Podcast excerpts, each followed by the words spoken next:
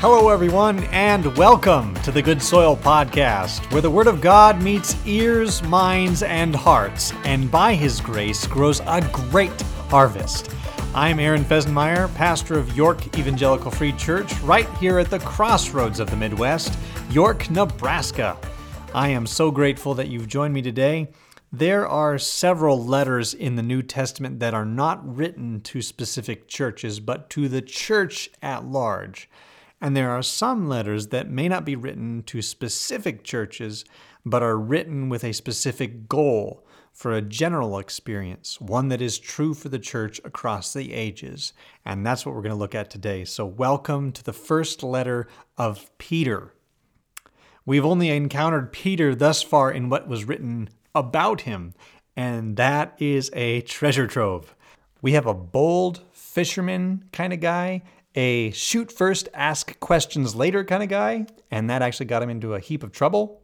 Who also spoke out of both sides of his mouth one side that said he would never forsake Jesus, and the other side saying, I don't know him. A guy who afterward was consumed with guilt over his betrayal of Christ, but was forgiven and reconciled and restored by Jesus a man who later became the leader of the apostles, and a man filled with the Holy Spirit who was a new man. So new that when it came for him to die, church tradition records that instead of denying his Lord a second time, he said he was unworthy to die the same way his Lord did, and so he was crucified upside down. So when you read this letter and his second letter, what he has to say comes from who he is and who God has been for him and in him and through him. So, why does he write this letter to the elect exiles of the dispersion?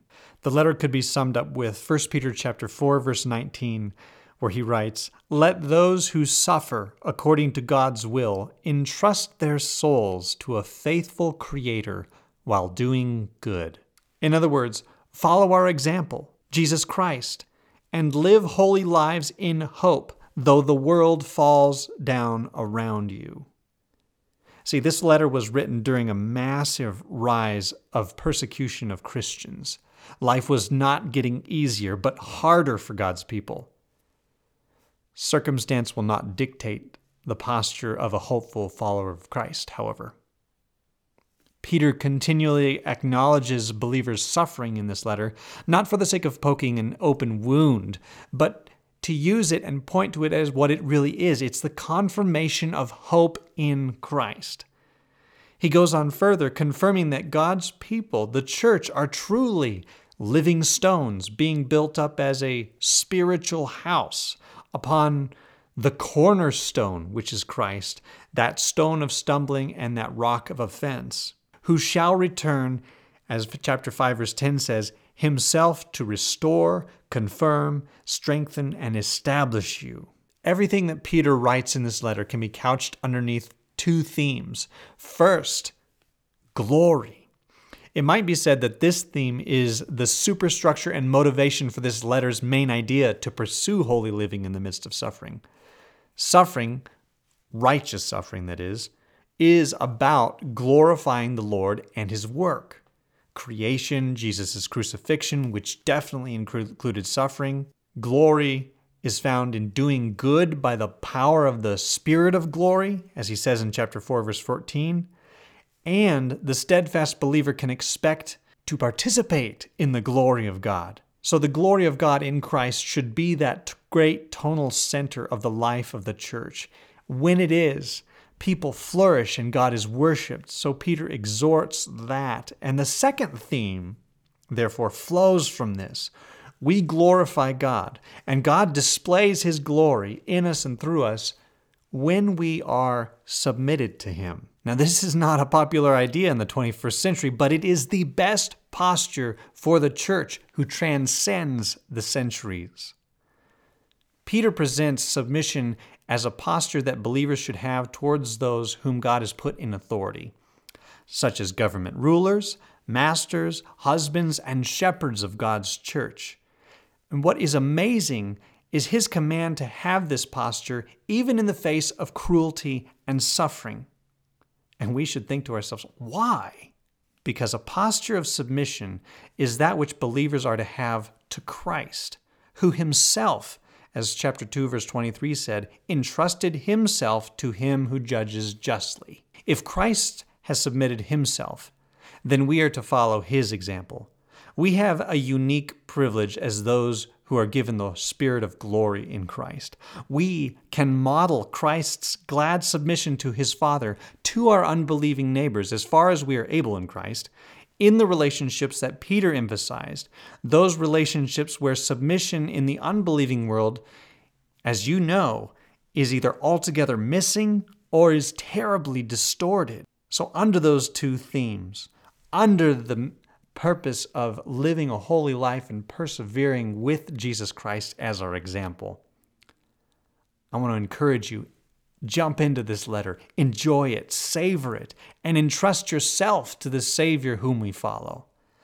At the risk of spoiler, let me close our time with 1 Peter chapter 5 verses 6 through 11, and this is such a good and hopefully encouraging passage. Humble yourselves, he writes, therefore, under the mighty hand of God, so at the, that at the proper time he may exalt you, casting all your anxieties on him because he cares for you. Be sober minded, be watchful. Your adversary, the devil, prowls around like a roaring lion seeking someone to devour. Resist him, firm in your faith, knowing that the same kinds of suffering are being experienced by your brotherhood throughout the world. And after you have suffered a little while, the God of all grace, who has called you to his eternal glory in Christ, will himself restore, confirm, strengthen, and establish you. To him be the dominion forever and ever. Amen. As we start this letter, let me pray for us as we receive God's word in the first letter of Peter. Heavenly Father, thank you that you have sent your Son, who entrusted himself to you as an example for us to follow. Please grant us understanding by your Holy Spirit to live holy lives in the midst of suffering and to be full of hope to see and participate in your glory. We pray these things in the glorious name of Jesus. Amen. Thank you for listening to the Good Soil Podcast. I'm enjoying reading the Bible with you. Let me encourage you to keep reading. His voice is worth hearing. Until I talk with you next, may God reap a great harvest in our midst as His word grows in good soil.